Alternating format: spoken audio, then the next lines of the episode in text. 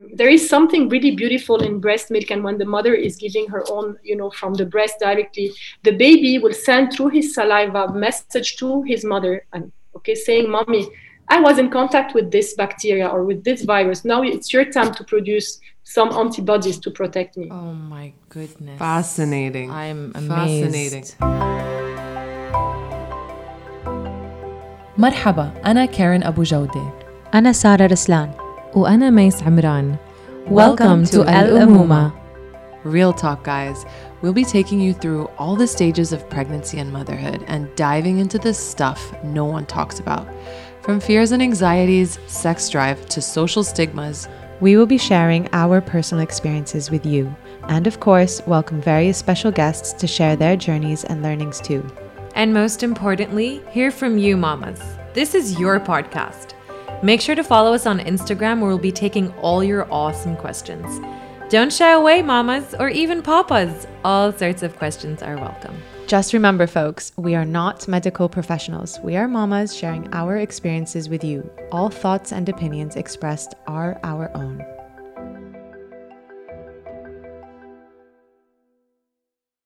So exciting and so excited for today's episode, we would like to introduce a brilliant lactation consultant, Dr. Sulaf Mansour. Welcome, Dr. Sulaf. She's a certified lactation consultant with the IBCLC, as well as a positive discipline coach. As a doctor in food sciences, she has a passion for nutrition and acknowledges the importance of a healthy lifestyle on a successful breastfeeding and motherhood experience. So, in this episode, we're going to give you all the lowdown on breastfeeding. Those lovely lady lumps are suddenly going to take on a whole new meaning. And what may be one of the most natural processes a woman can do for her child, it sometimes can feel like one of the least natural things to do. Yes, thank you so much, ladies, for this beautiful introduction. Thank you. I'm really. Uh, it's an honor for me to be uh, to be with you and uh, more than happy to, to talk about my passion today. So, yes, looking forward. Wonderful. Thank you so much. So, let's just dive straight in. Um, and you'll probably get a, a, a, lot of side questions from Mais, who's just delivered a few weeks ago and is embarking on her first breastfeeding journey. I am currently leaking out of my bra. so But to begin with, I think the first thing I wanted to ask you or talk to you about was something that everyone kept telling me was the golden milk. And when I first delivered, I had an image or an idea that I'm just going to have my baby on my chest. It's going to be so easy. And this gold liquid is going to be out of my nipples. Instead, Dr. Sulaf, I was up all night with sore nipples. I don't even know how to express myself and my baby sucking not only the the life out of, out of me but the complete energy out of me. So, can you talk to us a little bit on as soon as you deliver how the breast milk comes out and specifically what this colostrum milk is? Yes, amazing. So first of all, first of all, congratulations for your baby. Breastfeeding is not always easy. That's why we are here to support mothers.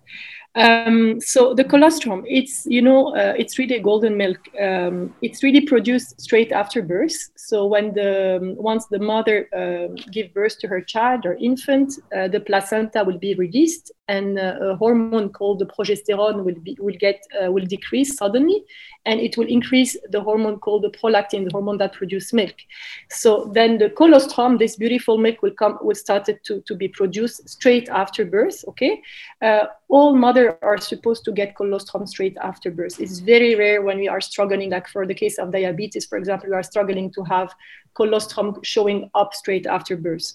This is another topic. But this beautiful milk is, you know, uh, really uh, high in protein, electrolytes, uh, sodium, vitamin A, low in fat, uh, and carbohydrate, but it's full, full, full of prebiotics factor, immunity booster, everything that the baby needs. It's true that it's a small volume as a volume, but it's exactly what the stomach of the infant needs. Okay, the baby doesn't need a bigger volume of milk. Can I ask you, Dr. Sulaf, is it so? You said sometimes there could be um, there could be a chance that um, a mom can't give colostrum milk for whatever reason. does that impact the baby? Is is is it is does something happen to the baby if he or she don't take the colostrum milk? Do they lack off something? Uh, uh of course, because the baby, uh, if the baby, the, the, the, colostrum is really full of immunity booster and really protect the baby, and it responds to the needs of the baby. If the baby doesn't take the colostrum, of course, it will up, it will affect the baby because we cannot control compare the colostrum to any artificial milk. Uh, in, in, in general, breast milk and artificial milk are not comparable. Having said that, alhamdulillah, yani most of mothers have more than enough milk for their babies if they have the support needed, if they seek for help when it's needed, if they are struggling and ask for help. Usually, yani, we, we, we, we, we try to fix the issue from the beginning. Okay, and we have lots of method also nowadays, alhamdulillah, to make sure that the colostrum will start to come. We, we do lots of skin to skin. We call it the golden hour. The first hour after birth is the golden hour. Okay, babies have the instinct to latch and feed on their mother chest, on the mother breast. Okay, mm-hmm as all mammals on earth. So the elephant the giraffe all mammals on earth knows how to latch and feed on their mother. They don't need a lactation consultant even there is a funny and it's not that funny a chimpanzee i think they recently gave birth to in a zoo like last year. She didn't know how to to handle and how to breastfeed her baby. They sent someone from la leche to show her how to breastfeed her baby because we are like this chimpanzee in the zoo honestly because we don't live in this in the village okay? We didn't see our sisters, aunties, friends breastfeeding around, and it's like a new new things for us. But what is really helpful is when the hospital started to implement the golden hour. So the baby will have to stay on the mother chest until he until instinctively he latch on it okay this mm-hmm. is very very important because instinctively our infants know how to latch knows how to latch on the on the breast dr Sulaf for c-section mamas sometimes uh, because they're in the middle of their procedure, they don't have the opportunity to observe that first hour, the golden hour. Alhamdulillah, nowadays we have gentle C section. So, for example, if a mother knows already that she has to go through a C section, she can discuss with her healthcare professional, she can visit the hospital and tell them, I want this golden hour. It's totally possible to have the golden hour even though a mother has a C section. Having said that, sometimes when it's emergency C-section and we are the mother is more in, yani, the health of the mother also is um, is, is, the mother is at risk. Yes, they can maybe separate or the baby health is at risk. They, the unfortunately the baby is separated from the mother, but this is really in case of uh, of of any risk for both mother and the baby having said that, even if the mother, for example, is not able to do the skin to skin and put the baby on her chest, the father can do this. That's why i love when the father is involved you know in the in the in all this breastfeeding journey. Why i say the father? Because nobody will love the, the infant as much as his own or her own parents صح? so yeah. the, and the baby will be secured in the in the father chest. And we said that to breastfeed within the three hours even after c-section.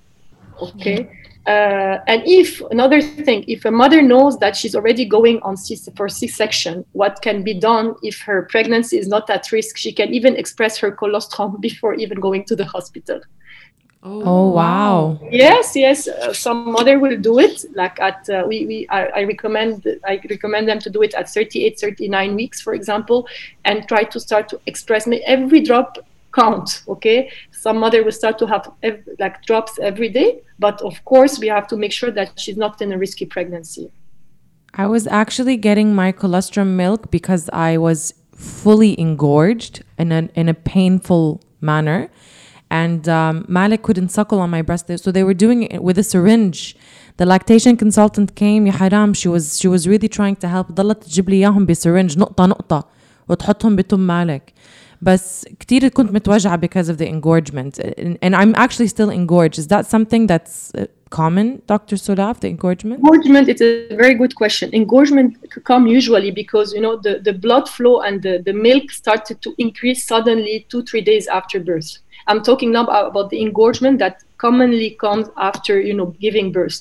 When the transitional milk will, will, will come instead of the colostrum because the colostrum will, will, will you know will, will evolve into a transitional milk then a mature milk okay? So through this process what would happen? Uh, the, the breast will receive more flow of blood and more milk suddenly and that will create engorgement most of the time.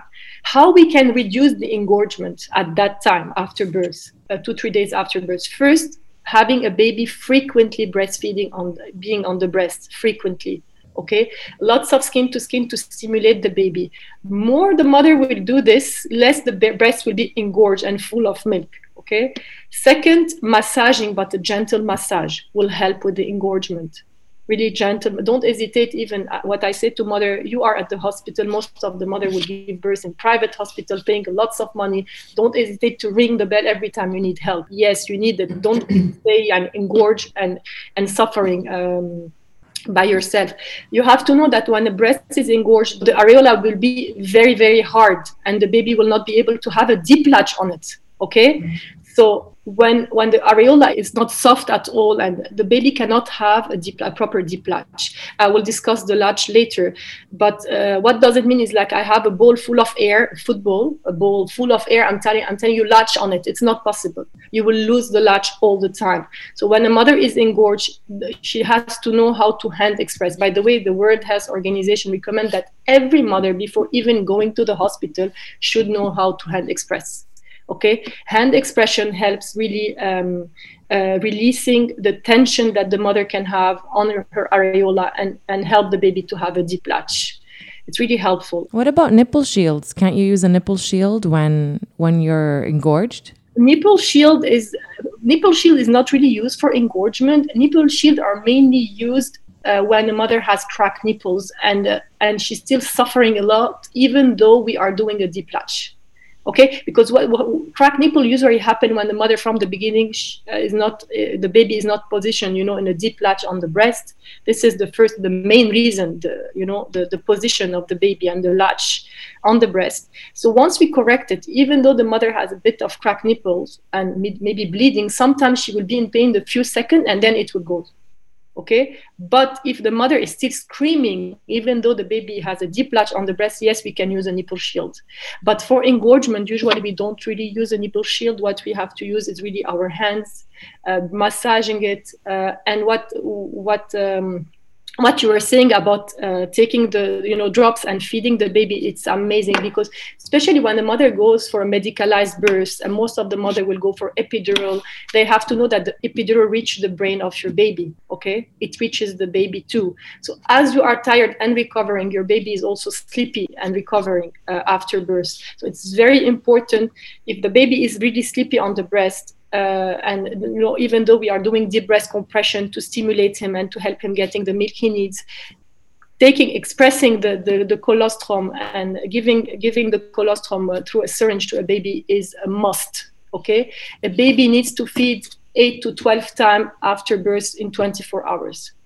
Uh, some mistakes are done to leave the baby sleeping. You know, yalla, uh, I'm tired, let him sleep. I get my rest. Mm-hmm. No, you need to stimulate your baby. He is as tired as you are, especially after medicalized birth. So, we talked about colostrum. We talked about the first few days after birth, your breast produces this golden, beautiful, thick, nutritious milk. But one thing I remember when I first had my child is what do I do? Do like how does breastfeeding work? Do I put her on one breast and then she's done? Do I do left and right? I literally had no idea what was going on. I had no f- education on what is the okay, step 1 put baby on your breast. She's going to suck, she's going to have some milk. When she's done switch her to the other breast. I didn't have this guidance, so I literally didn't know what I was doing.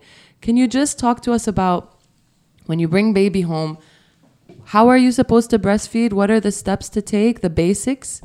It's an amazing question, and often that it's the most common question that I'm getting. Uh, which breast should I start for? How long I should keep my baby on the breast? I will tell you something. When a baby is at the hospital and you just delivered, okay, a mother has to make sure that the baby is having a deep latch on the breast. When you look at the breast, you have the areola and the nipple. Okay, baby doesn't. The mouth of the baby doesn't have to come in a mm-hmm. symmetric way on the breast. Okay, the baby has to take all the nipple and the big part of the lower areola inside his mouth. This is the basic of breastfeeding. It's a deep latch. And how we maintain a deep latch, and we are make sure that we have to position the baby in a way that the baby has um, his belly, his tummy against the mother tummy, and all the body aligned as I drink a cup of water. When I drink a cup of water, my neck is up and I can drink a cup of water. Why I'm telling you this? Once you have a baby having a deep latch on the breast, okay, neck is up, you can see the gulping movement of your baby on the neck, and you see, I can see how active he is on the breast. Okay, so once I have my baby, I just delivered my baby. I put him on the breast. What will stimulate my baby is to do lots of lots of deep breast compression. It's not about I tickle his ear or I play with his feet. About I send him more milk to let, to make sure that he's active. When you will see his his neck, you can see like uh, like uh, you can see really gulping movement, lots of gulping movement. Then you know that your baby is actively sucking, swallowing on the breast. Okay, so as long as the baby is active on the breast, if for example I start with my left breast and my baby is still active on this breast, I let him. Okay, if my baby is too started to get you know sleepy, means that I don't see any gulping movement anymore. I put him in the second one, on the right one. So I alternate one, two, three, four. I don't hesitate to alternate by doing deep breast compression, especially at the hospital when the baby is still learning how to latch, how to like we are still also learning how to position our baby. He's still tired after birth, so we don't have really to to leave a baby on one side, and especially the colostrum. As I told you, it's a very small volume. Okay, so alternating breast will help the baby to get even more milk. Okay, as a time there is no specific time for that. It can be like 20 minutes 30 minutes depending on each baby okay? When you come back home and you feel that the baby started to be more alert maybe you let him finish one side and then you propose the second one. As long as you are able to see gulping movement it means that the, my baby is active on my breast. Wouldn't it wouldn't it impact the supply from one breast to another? Because I thought you need to. I thought you needed to calculate the times on how long you keep baby on breast so you can make sure the supply. I will be. I will be honest with you. We cannot calculate time, okay? Because we have to know that, for example, you three girls and myself, we don't produce the same amount of milk per hour okay? We don't have the same babies and the ba- babies our babies have different stomach capacities. I cannot come and say okay your baby will stay 15 minutes or all our like or all the babies will stay 15 minutes on the breast. It's not possible because it depends on your breast storage capacity and the stomach capacity of your baby okay it's not about the time it's about the efficiency of your baby on the breast. But having said that, if a baby at, uh, let's say, one week, uh, two weeks, and beyond, he will spend more than 30 to 40 minutes on the breast, I, we should start to question ourselves. Okay, maybe the baby has a weak suction, uh, maybe there is any tongue tie, any lip tie, when you're still uh, struggling with the shallow latch. There is so many factors that we have, we can think of it. Okay, uh, when the baby starts to spend long, long hour, like long time at the breast uh, without being really active. Hmm.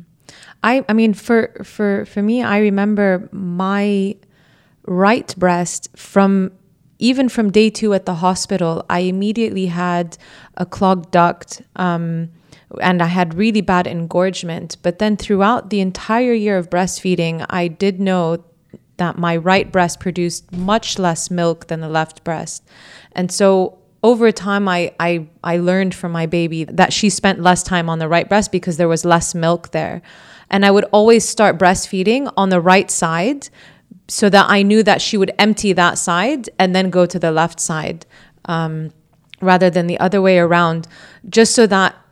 The, because this this goes to I want uh, my next question about supply and demand because when I started on the rest breast, I knew she would empty it, and that would signal supply wise that this breast is empty to produce more. Whereas if I had started on the left side, she might have gotten full on that yeah. side and never made it to the right side, yeah. um, which would have then led to even less milk production on that side. Is that right? Could you just talk us through a little bit more? Sarah, amazing. You have to praise yourself because it was an amazing management. We always say to mother that yes, if you it's first, it's totally normal that we have a bread that produces more milk than the other. First, okay.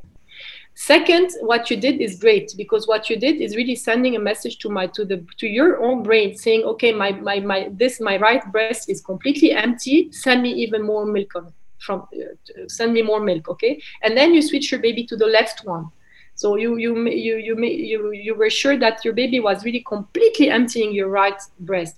So as you said, breast uh, production is about supply and demand. So more I empty my breast, more milk you come, more, more, more milk will come. You have to know something that you have to take your breast after the colostrum, okay, and starting three days, four days, maximum four days, let's say, when the um, when the the transitional milk was started to come, okay, up to the mature milk and until the end of breastfeeding, you have to know that we have two managers. The right breast and the left breast doesn't work in parallel. They, they don't they don't work in parallel you have to know that the right breast has has its own manager will say okay i empty my right one more milk will come on the right my left one has its own its own manager will say okay i empty my left one more milk will come on the left one okay it's about supply and demand but it's not like some mother would say oh really uh, yes you have two managers it's really two different manager managing left and right to make sure i'm stimulating both breasts i need to empty both breasts yeah. طب انا كيف بعرف اذا ابني شبع دكتور سولاف Oh, amazing. هيدي هيدي نحن دائما عندنا you know I'm I'm Lebanese married to a Tunisian. I used to live a lot like long time in Paris. In all those three culture and being in Dubai now, uh, يعني we we are coming from a culture saying that دائما دائما uh, most of the time a mother doesn't have enough milk for her baby. We often hear that. Let's say 99% of the Lebanese, at least that I, I know, we don't have enough milk for our baby. and if halad, we never had enough milk for our babies, I think that the human species will be extinct since long time. Having said that, so your question, how do I know that my baby has enough? Uh, the first thing that you have to look at are the stools, the urine, and the weight gain as a lactation consultant, what we expect that the baby will come back to, uh, to his or her birth weight seven to 10 days after birth. Okay? Then we expect that the baby will take around 25 grams per day up to three months. Okay? All those three indicators are there, yani, are positive. Good stools amount, urine amount is there, and as well as the, uh, the, the weight gain Khalas, we are sure that the baby has more than enough. Usually, satiated baby are happy.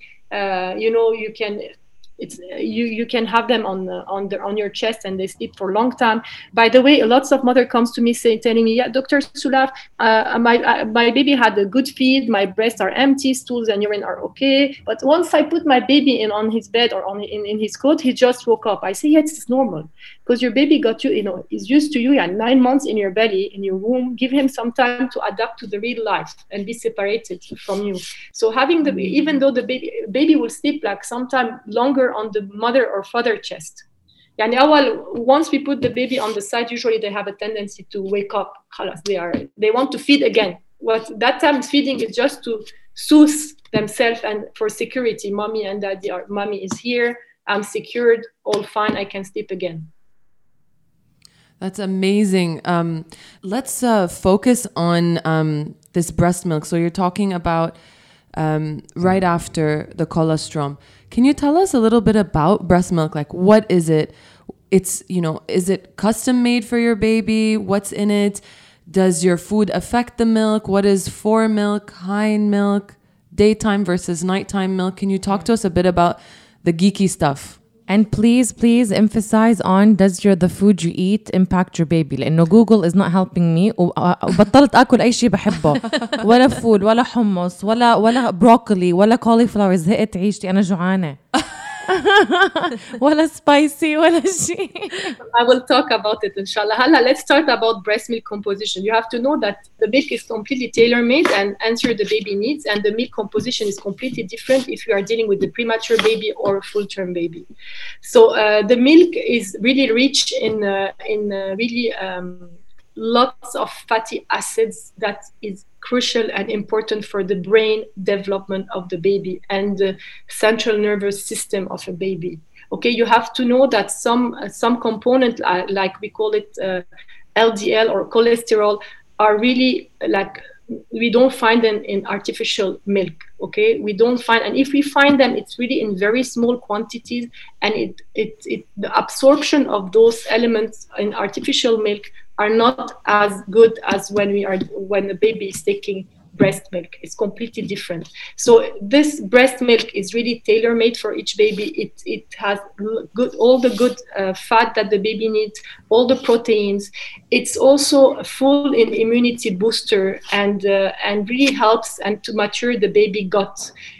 Um, you have to know that the breast milk has something incredible called uh, prebiotic factors. So uh, it attract all the good bacteria to the baby to make sure that the baby will get all the good bacteria that he needs for the immunity and uh, for his uh, gut uh, flora development.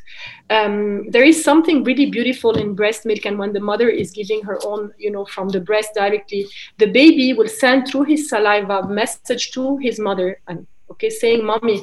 I was in contact with this bacteria or with this virus. Now it's your time to produce some antibodies to protect me. Oh my goodness. Fascinating. I'm amazed. Fascinating there is a message that um, between the mother and the baby and it's the same when the mother was in contact with viruses and bacteria or even with corona uh, you have to know that the mother doesn't have to stop breastfeeding for most of the time because even before the symptoms appear okay for example let's say let's talk about corona or cold. Even though before even the symptoms appear the baby was already in contact with this bacteria. But what the mom did already she's producing all the antibodies to protect the baby. Okay? It's a really tailor-made vaccine for the baby. I think that's really important to, for mothers to know out there because i've heard of so many of mothers friends of mine who got covid and then separated themselves from their yeah. from their children, from their babies. Uh, during that period. I'm so sad. I'm so yeah, sorry to hear that. Even the CDC, the World Health Organization, organization, they all agree that the mother doesn't have to be separated from her baby, even with the COVID. Okay, mm-hmm. because first of all, the baby was in contact with COVID even before the symptoms appeared.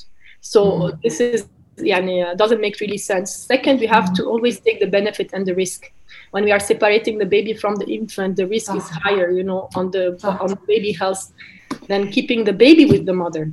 So, if if I was to, for example, take the vaccine today, will this impact the antibodies or whatnot in my breast milk for my baby, or baby is completely fine?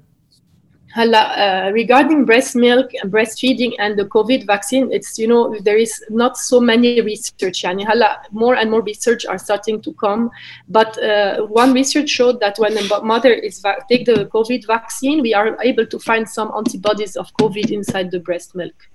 Okay, but now my question is if uh, if a breastfeeding mother should take the vaccine or no, we don't have the answer today. Hala, um, when we talk about fore milk and hind milk, please, my message to mothers today, you know, the fore milk is the milk that uh, comes, uh, that is released at the beginning of a feed, okay? And the hind milk is the milk that is released at the end of a feed. I'm sure that you heard a, lot about it, that, oh, yes, uh, there is lots of lactose in your milk and the baby get colics and uh, we always think that our fore milk is not as good as the hind milk, hind milk for me, it's really a misleading information. Hind milk and fore milk as good both are both of them very good for your baby okay? And when we talk about the fore milk it's that it's true that the fore milk is really higher in lactose so the sugar of the, your milk is lactose okay? And the hind milk will be higher in fat okay? Having said that when the mother has a huge storage capacity okay we rarely like the baby will rarely be able to empty completely the breast. By the way the breast it will never be emptied. Like it will be, always be uh, like uh, emptied up to 80% okay? There is always 20% remaining inside the breast. Uh, having said that so when a mother has a full breast capacity we rarely see a big fat difference between between the beginning of the feed or, or the end of the feed okay? Uh, when and when we compare it for, for, with a small breast capacity, yes, we might see more differences in the fat content at the beginning of the feed compared to the end of the feed. Uh, but again, both milk are very important. Both like hind milk and fore milk, both of them are great for the baby. And uh, we have to stop, you know, um, like telling mother that yeah, you're the beginning, the the milk that it released at the beginning of the feed is not as good as the hind milk. Hala, when we are uh, dealing with colicky baby, it's another topic. Maybe I can talk about it later. Um, we have several management when it comes to that, and to make sure that the baby has more access to the fatty milk, especially when the mother has a lot, like a huge storage storage capacity. Daytime and nighttime milk. Uh, you were asking me, dear. So yes, you have to know that first of all, uh, breastfeeding your baby at night reduce the risk of uh, uh, sudden infant death syndrome Okay, you heard about it. Uh, why? Mm-hmm. Because the mother is alert and she's communicating with her baby. I always say to mother that you know, you and your baby will be communicating. You are energy. When I imagine today I meet new person, I'm in the restaurant. I, I say I come back home. I say, oh, I don't really like this person. Oh, I love this person. It's all because we communicate together okay? And the mother i'm, I'm sure that you, you saw it yani, when a mother sleep next to her baby or you know um, that her baby is in the same room she will be alert at night yani, we will as a mother we will wake up even before the baby will start to move. Okay? Uh, we are ready for the feed it happens with you i can imagine yani. even if a mother loves to sleep at night we are always like jumping before even the baby started to move the prolactin the hormone that produces milk is very high at night and especially what's it uh, like one and five um, uh, between one and five in the morning the pro- prolactin is really, really high. It's the best time also if a mother is trying to boost her supply to make sure that she's either breastfeeding, either pumping at that time. Okay, and there is something beautiful in, in the in the breast milk composition is like the the nighttime um, milk is like it's higher in melatonin because the mother is producing more melatonin, and we all know that the melatonin um, is involved in the, in the, deep sleeping and sleeping. So yes, it even helps the baby to sleep uh, to sleep to go yeah, to sleep better.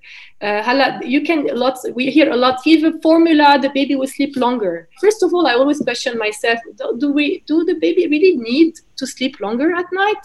With and I trust the nature. And if my baby really has to wake up more often, let it be. Second, it's not true. Yani, it depends. And if I go to eat a fast food today, and I'm not judging anything, but like something really heavy today, I don't think I going to sleep better okay and third when the baby will wake up at night it's not just not it's, it's um, مش بس كرمال انه I'm hungry. Sometimes it's just to comfort, to comfort himself or herself, to, to make sure that mommy is here. Okay, I have my cuddle, I have my comfort.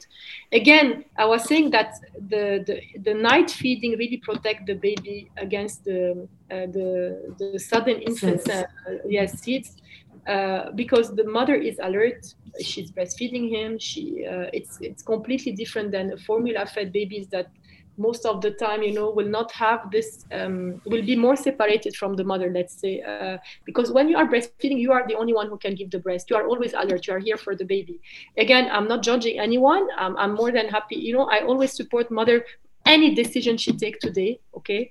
I'm just here to inform and give information I have a question Dr. Sulaf, على موضوع النايت ميلك والبومبينج أنا بالليل I feed my son um, but sometimes he passes out and naturally I'm still engorged because I'm still in my first five weeks I, I understand that's natural um, the milk I pump at night I don't feed him in the morning because he says it has melatonin صح؟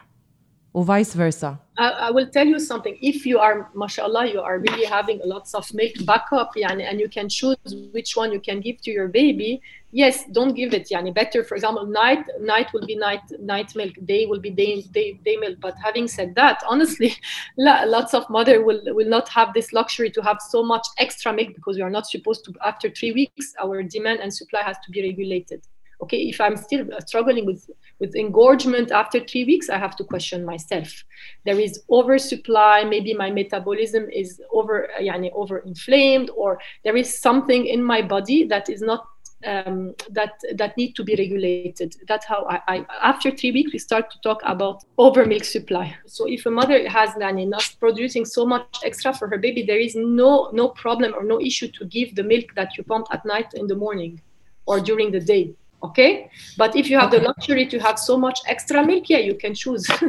So the night milk that i pumped will be for night and the, the morning will be for morning but it's not a rule at all no. so so just talking about pumping can you can you give us quickly a bit of advice on on pumping? Myself my experience uh, the midwives at the hospitals um, i felt you know they kind of scared me into, into traumatized you. yeah they traumatized me. They told me you know don't pump too much otherwise you'll have an oversupply. But do pump a little bit because you need to keep the the milk uh, the milk you know the flow going. Um, so i never really knew how much to pump uh, when to pump. Um, can you can you just talk us through a little bit about pumping Hala, your question is beyond amazing. When a baby is at the hospital and latching properly and everything is fine, we don't need to pump, okay? But if uh, my baby Shaban, he's full and I'm still struggling with lots of milk, I can pump a bit until I, I, I don't feel any pressure or any tension in my breast. I don't need to over pump because more I empty my breast, as we said before, is the supply and demand. More I empty my breast, more milk will come. So this is the way to protect also a mother against, you know, like engorgement and mastitis, more inflammation. Okay, that's why the the nurse, the midwife, they told you don't don't over pump when you are at the hospital. Okay, hala coming back home or pumping, it's um, it really depends on why are you pumping okay? Am i pumping because i'm engorged? So yes i need to pump until i feel better. I don't have any um, like heavy breast i don't have any soreness. I feel good. Okay i stop pumping because my baby is not able to do maybe the work Second, if I need to pump because I just have, I, I, need a backup because I need to go out. For example, if I'm all the day with my baby and I just need to go to see my gynecologist or go out with my friend, okay, what I can do is just I, I empty both breasts, okay, I keep it in the fridge or I keep it at room temperature up to four to six hours. I have more than enough for my baby, I can go out, okay. Then, if I'm pumping because I'm going back to work, it's another story. we have to increase the sessions okay and to make sure even but i don't want the mother to have a full full like a freezer full of milk. Doesn't make any sense okay? Mother needs a backup of two three days before going back to work because then at work she will be pumping milk for the next day and she will be able to give it to the baby. So pumping doesn't have to it's not a must honestly.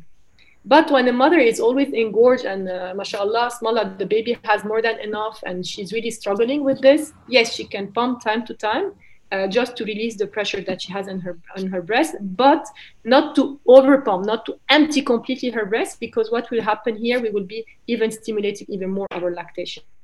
But Isa, until now, we are struggling with engorgement after like five weeks.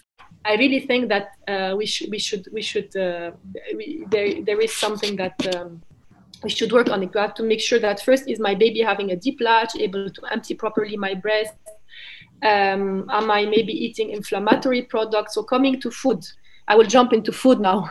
Which food to avoid or to eat? Uh, hala, there is no there is much more studies made on cows and what the cows has to eat to produce this texture and this flavor um, in the milk okay? Because the cows industry uh, bring lots of money you know?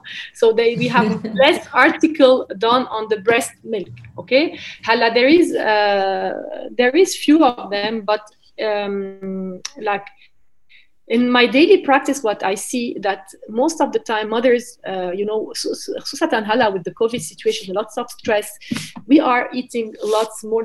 I think that there is increasement of processed food because the mother are just grabbing what she has. She doesn't have her family around. There is no support. She's alone, eating, eating, eating because it, we are full of stress. Okay, we just eat. We grab the first thing that we find out in our fridge and we eat. So I don't think that is the best solution. A mother has to understand something that we live in one body, okay? It's like a car. When I have a car, I will never go to the petrol station and tell him, I'll fill my car with dirty gas, okay? And knowing that a car, I can get rid of it, but my body, I just have one body, okay? So, and she has to know that the baby relies on, on her for the vitamins, minerals, and all the nutrients. So when she eats something, it, the minerals and vitamin will grow will go to her to her bloodstream and from her bloodstream to the baby milk. Okay, and the baby will get it.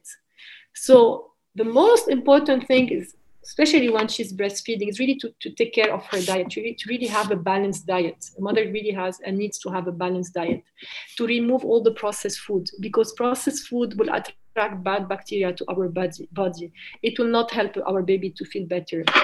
Hala, also the common um, common um, common food that are known to trigger the baby are the gluten and the dairy. It's not about going and uh, eating uh, gluten-free processed food. Okay, you have to know nowadays the gluten is full of glyphosate from Monsanto. 98% of the gluten we eat in the market are gluten from the US, are gluten that are, are full of pesticides. Uh, Anna, I remember uh, when I was 10 years old going to the village and looking at my, at my aunt how she used to prepare the bread. She used to ferment the bread more than 24 hours. You call it the sourdough bread. Nowadays, when we, we, we go and buy a bread, we just, it's the bread with the yeah. yeast, instant yeast, and we are eating this bread. Our body is not made to receive this kind of food okay? Those food are really inflammatory for our body. We have to come back to our roots okay? Mm-hmm. maybe mother if she really want to if she really wants to eat gluten she can afford maybe go and buy uh, my organic uh, wheat bread sourdough you know fermented 24 to 48 hours because this will help reducing her inflammation. So i was talking about uh, processed food to remove it. And the second culprit i told you the dairy dairy i used to work more than 10 years between my master degree and my phd for dairy companies. It's a very very dirty company. You know companies um, the most you have to know that the cows usually even when you, you buy cows from you buy milk that from you know lots of arabic countries sometimes they don't even have access to the to the grass okay? So we are eating uh, dairy products that are full of pus full of antibiotics full of hormones Okay. That's disgusting. Ew. This episode is for all vegans out there. yeah, but Anna, I'm saying to mother, if a baby is really struggling with colics and with gases, maybe she has to start and think about her own diet. I'm not telling you to cut completely daily. Anna, if I have access and if my baby is fine, I'm fine. I'm not intolerant. I, if I have access to a grass-fed, uh, grass-fed goat uh, yogurt, why not? I don't mind time to time but it doesn't have to be part of our, our diet. And sometimes we get misleading information like I'd have to drink milk to get more milk. It's not true. How many how many times did you hear that? That's why, uh, like, Anna, I say to mother, remove all the inflammatory food. The, and unfortunately, when you go to La Leche League or KellyMom or lots of different websites, they will tell you that there is there is not really impact on what you eat on on your breast quality or your baby but yes there is. Because if there is any impact on the cows uh, the milk quality of the what the of the the no, no, cow's milk quality yes it has an impact on the human milk quality. And you have to know that the fat that we eat and fats are good for our body. We need fat. We need healthy fats okay? The the the the, the, the quantity and as well as the quality of fat that we eat affect the composition of the fat of our human milk okay? You have to know that healthy fats are olive oil coconut oil avocado flax seeds uh, uh, chia seeds that we can introduce like omega rich uh, fish. All those kind of fat are really um, are really are great for the for our breast milk. Also, I was advised when I was having issues with supply, I was recommended to take fenugreek, to drink non-alcoholic beer. Do you have any advice or opinions on that? Halan, I love this question. Uh, you know, sometimes again, breast milk, it's all about demand and supply. Okay. I want more, I empty my breast. This is the basic more I empty my breast, more milk will come. يعني if I take the halba, I take fenugreek, يعني I take moringa, shatavari, all those I take, I eat oats and my mom prepare, I don't know what kind of food, and احنا uh, in Lebanon. So even though I take all this and I'm not emptying my breast, we will not see more milk. Okay? It's mm-hmm. about I empty my breast, more milk will come. Having said that, the galactagogue are known sometimes to give a push to our lactation like herbs are full of good minerals, electrolytes, vitamins that can give a push to our metabolism to produce more milk. Okay? Fenugreek, we have to be careful because fenugreek, yes, can some mother are very happy with fenugreek because it helps, you know, it gives a boost to their supply. But you have to know that fenugreek sometimes can affect the thyroid function.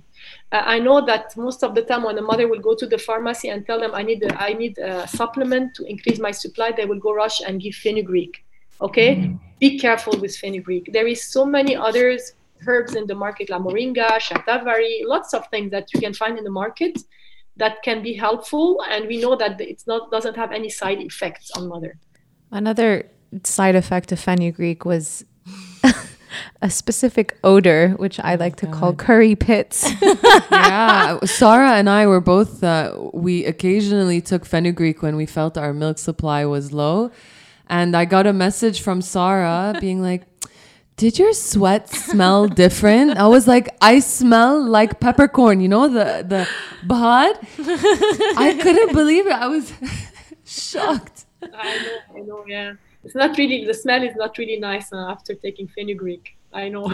on on the um, on the topic of non-alcoholic beer, I'd like to ask you about alcoholic beverages, alcoholic beer. I know we passed the pumping the pumping bit, but can you just let women out there know if they want to go back to their occasional glass of wine or beer, what to do, how to do it, when to pump and dump? I will tell you something, Hayati. When barley, that is a big part of the of the beer, okay, is known as boosting, like again, giving a boost to the supply, okay. But alcohol, no, has a completely like a reverse effect on the on the supply, okay. So non-alcoholic beer, yes. Alcoholic beer, no. But your question is about going occasionally drink a, a, a like a glass here and there there is no issue as long as you know uh, she doesn't have to pump and, and dump her milk. Some mother will say, "Oh, I, I had my, my, my glass of wine.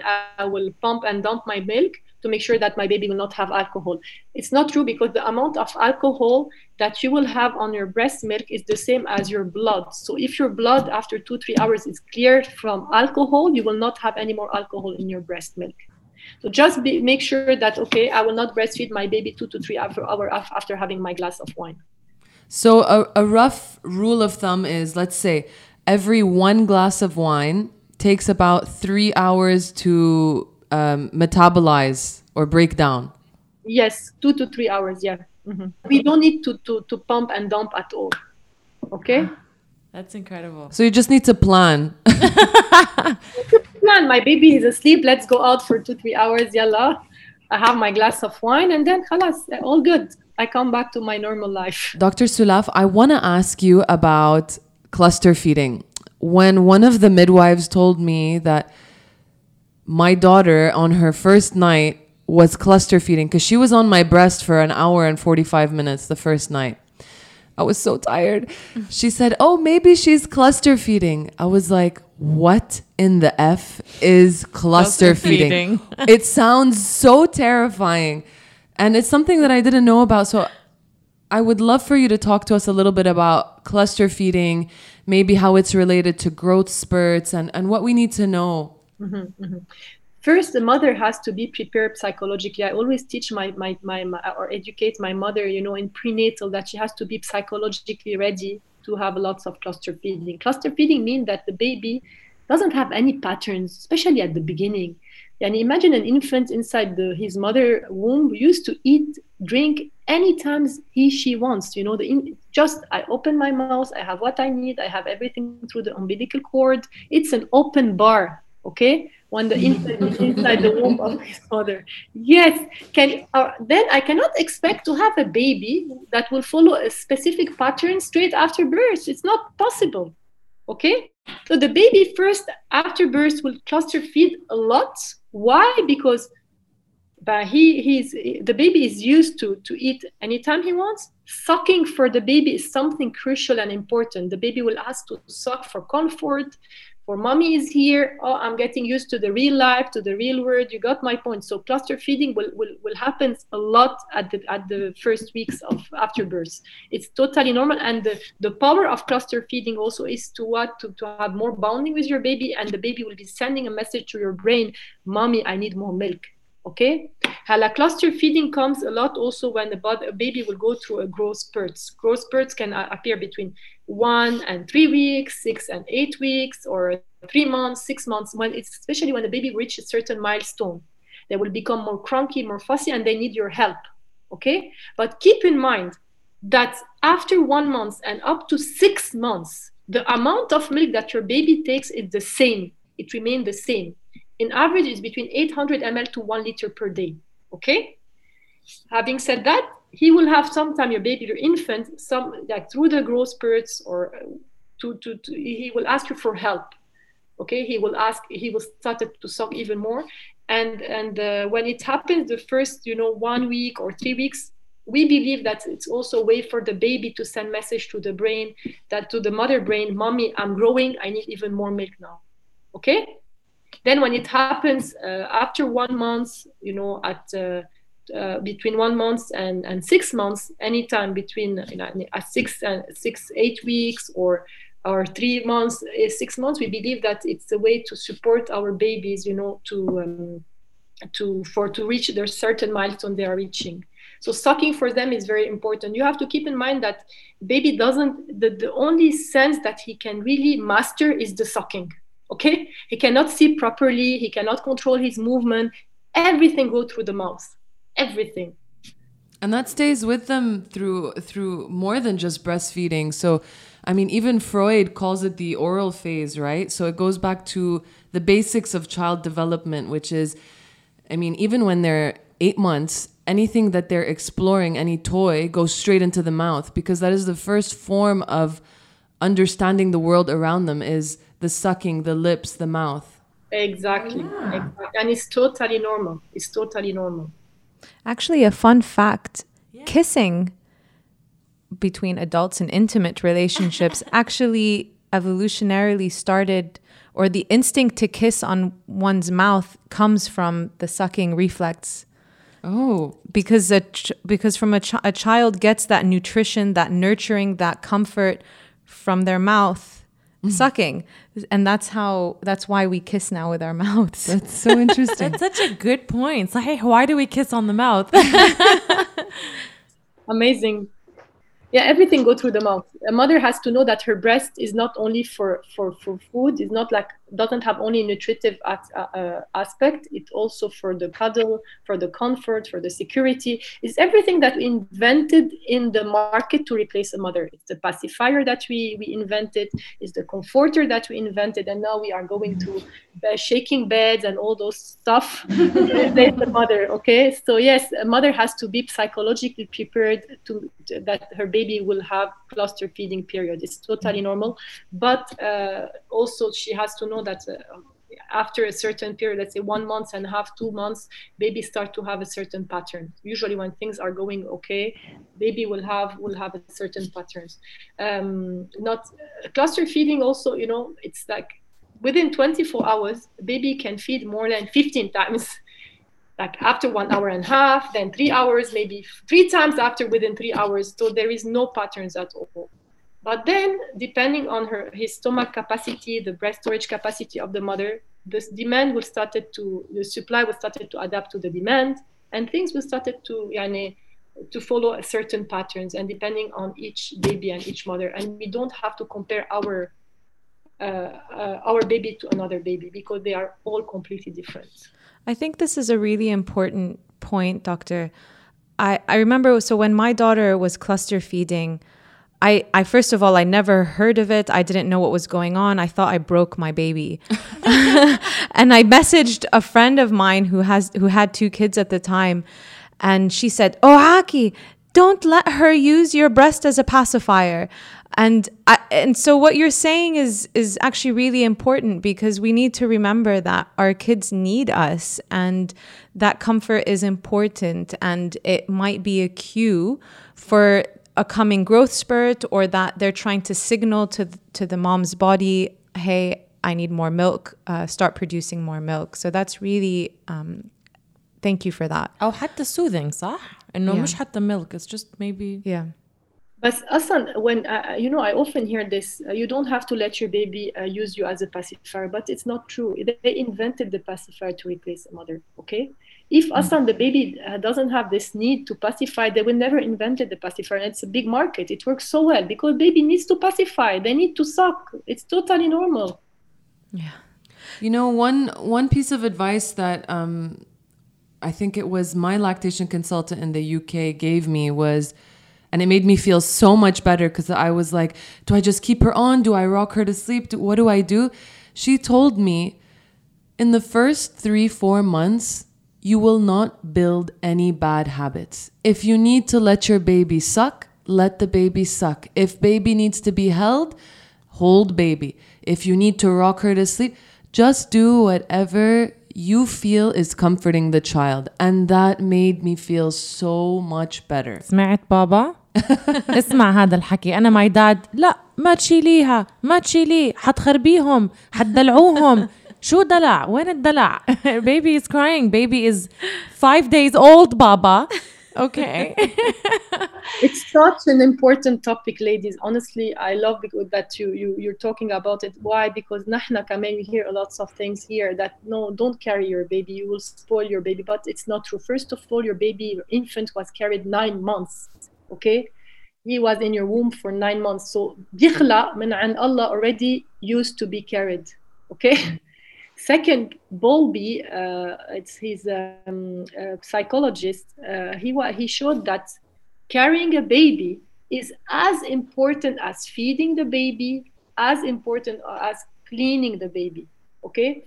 It's very important to make sure that the baby, baby, we answer our baby needs. And one of the baby needs is to be carried. Again, أنا تقول لهم للعالم تسكتهم شوي بقول لهم I'm born in Congo, Africa and mother used to carry their baby more than two three years okay? And they are the most independent kids. Even though they've been yeah. carried for such a long time they are so because they they also will be full of confidence. It increased their their self-esteem and their self-confidence to answer their needs. And one of their needs is to be carried okay?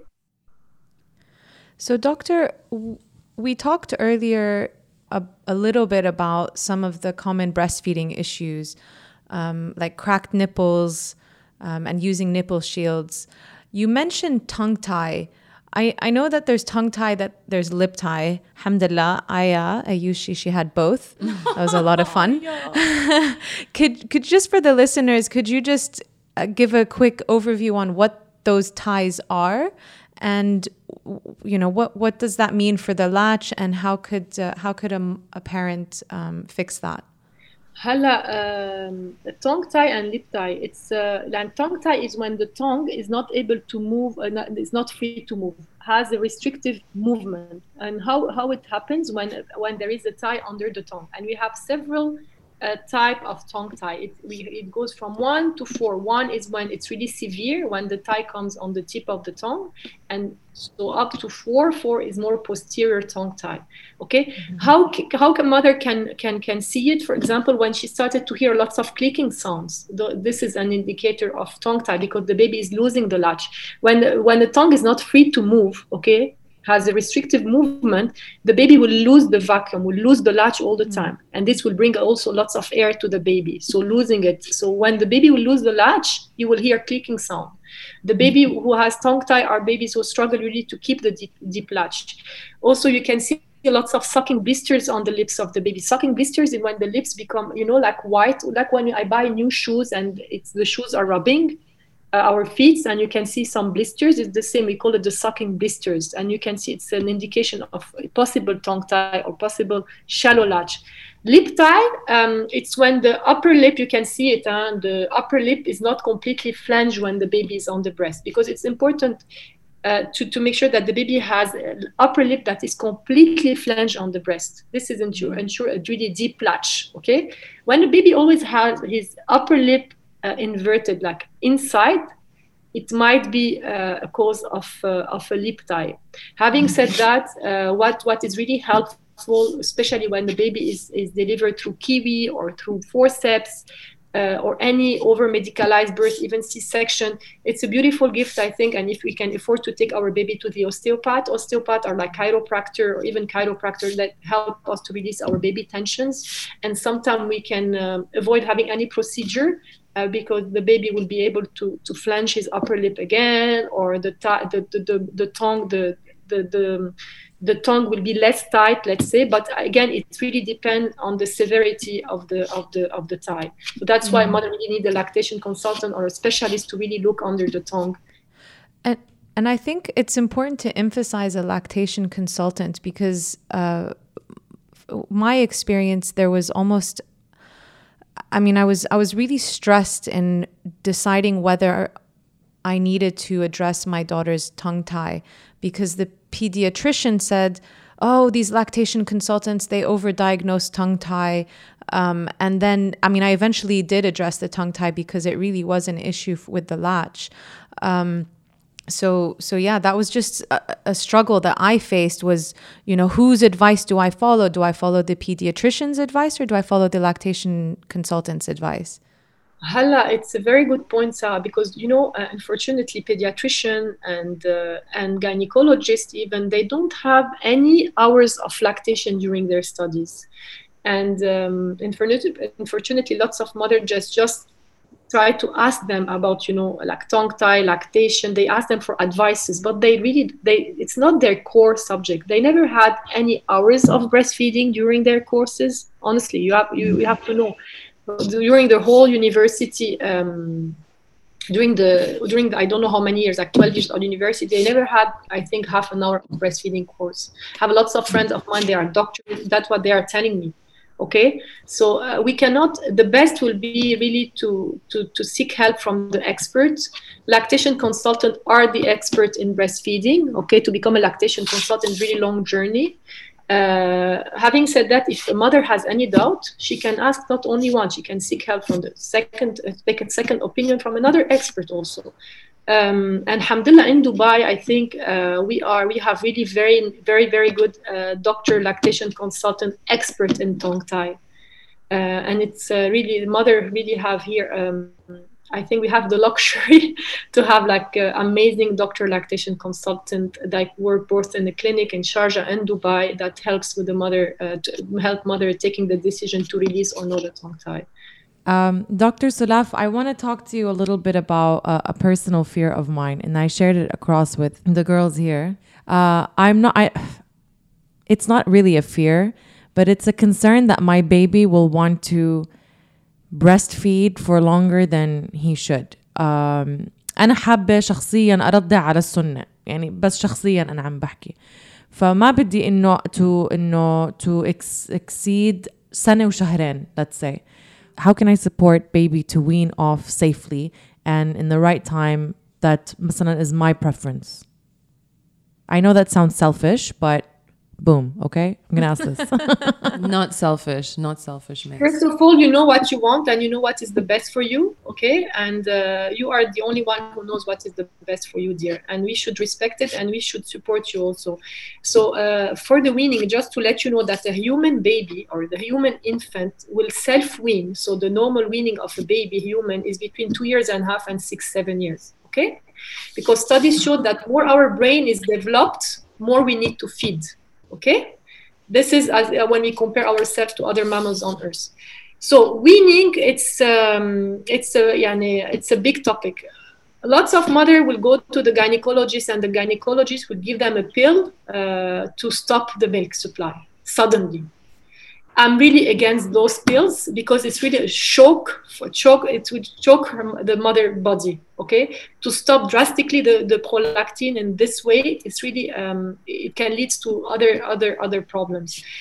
To wean a baby first of all if we are ready we have as a mother we have to ask our question are we really ready okay? Because to win a one years old baby who's still uh, attached to the breast which is completely normal huh? to have a one year old baby attached to the breast we have to be ourselves 100% ready for the for this winning journey okay? Because we have to expect that our baby will crunk will be crunky will be fussy because we are removing uh, our the comforter uh, the comforter the pacifier the the milk the sweet milk from him. He will not be happy or she will not be happy okay? So as mother we have first to be ready to win okay? Second weaning what, what how it how it works. So we remove one feed every two to three days okay? In case i am engorged uh, because i remove this feed i just use a bit the pump to release a bit of tensions. That's it. I don't over pump okay Heck, if every, after two three days I feel that okay, uh, my my breasts are soft are soft now, I can remove another feed again. So it's really gradually, and we will remove one feed every two to three days. A baby that is one month, uh, sorry, one year, and we are telling him that khalas no more milk you should expect him to be really unhappy so the help of your husband or any helper will be for me crucial and important so for example if your baby used to feed at night for comfort or just to, to, to have the milk he needs you will have to ask your husband to do the job at night to take the lead maybe your baby will cry for two three days okay uh, but if he cries being in your husband's arm, it's different than if he cries, if, if your baby cries alone in, in his coat or his bed. Okay, mm-hmm. so you need really a support for the weaning, and yourself has to be completely ready for weaning. And then it's really a personal choice, and uh, as long as you are doing it uh, because uh, you're done with it, and uh, and you are doing it in a gradual, uh, like you're doing it gradually without harming yourself and even harming your baby it's uh, just go for it if you're happy to do it. Dr. Sulaf, thank you for all that information. Can you give us your top tips for breastfeeding mamas or mamas who are thinking about breastfeeding? Yes, I always say to, to a mother that you know she has she ha- she has nine months while she's pregnant to be to educate herself. Okay, she really have to use those nine months to educate herself in terms of birth and breastfeeding, okay? Because the way she will give birth also will impact her breastfeeding journey. More she's educated, better, and we are increasing the, the success of uh, beautiful birth experience and as well the success of a beautiful breastfeeding experience because both of them are related. So education is a must, okay? Second tips I will tell a mother is don't wait to get help if you are struggling if you are suffering it's not normal breastfeeding is not supposed to be painful okay it can be discomfort you can feel a bit of discomfort at the beginning but it's not supposed to be painful. So if you are suffering or if you have any question uh, any struggle please do seek for help. It's important. Sometimes it's too late. Mother will just stop breastfeeding and switch to formula because she didn't have the help she needs okay? Um, again, I will emphasize on the importance of the golden hour and to make sure that nobody is allowed to take the baby from the mother chest before the baby had his first feed on the on the on the chest straight after birth. So golden hour is crucial for a successful breastfeeding experience, and breastfeeding starts straight after delivery room. Okay, having your husband involved in your prenatal course is also a must because your husband is the best support unless you also hire a doula who can uh, help you in, in this process. And um, again, we didn't have time to discuss it, but pacifier and bottle, please, please avoid introducing any pacifier or any bottle before one month. Okay, your baby is still learning to suck. You are still learning. You are in learning journey. We don't have to introduce plastic, you know, teeth to our babies to avoid any confusion. Okay, and if you have any, uh, like the first month, if you have any doubt, do seek for help and the really the i think if what if there is only one advice that i have to give to mother today. I will tell them follow your instinct okay? Follow your instinct trust yourself and the nature and the process of breastfeeding okay? Um, unfortunately we live in a society where birth is over medicalized we are surrounded by doctors and then we sometimes we stop following our own instinct. You know? Right. we, we, this is i think one of the main problem that we have today and we are the only mammals on earth that doubt about our capacity to give birth naturally and our capacity to breastfeed. We are the only uh, mammals on earth that think if i switch to cow's milk my baby would be better we're the only mammals on earth that drink another animal's milk. Isn't that true? يعني ده خلاص. yes, the, the cow's milk, when you look at the composition, is for the veal. And the veal uh, body is completely different from a baby body. The brain is different, the muscles are different. So baby needs his own mother milk.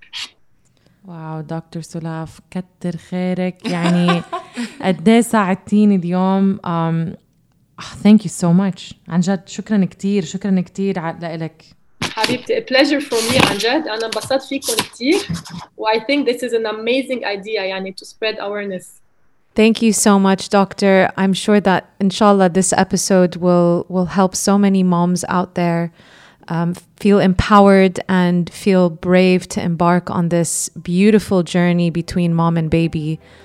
Um, thank you so much again. And um, if anybody wants or needs that advice or lactation consultant, uh, please reach out to Dr. Sulaf.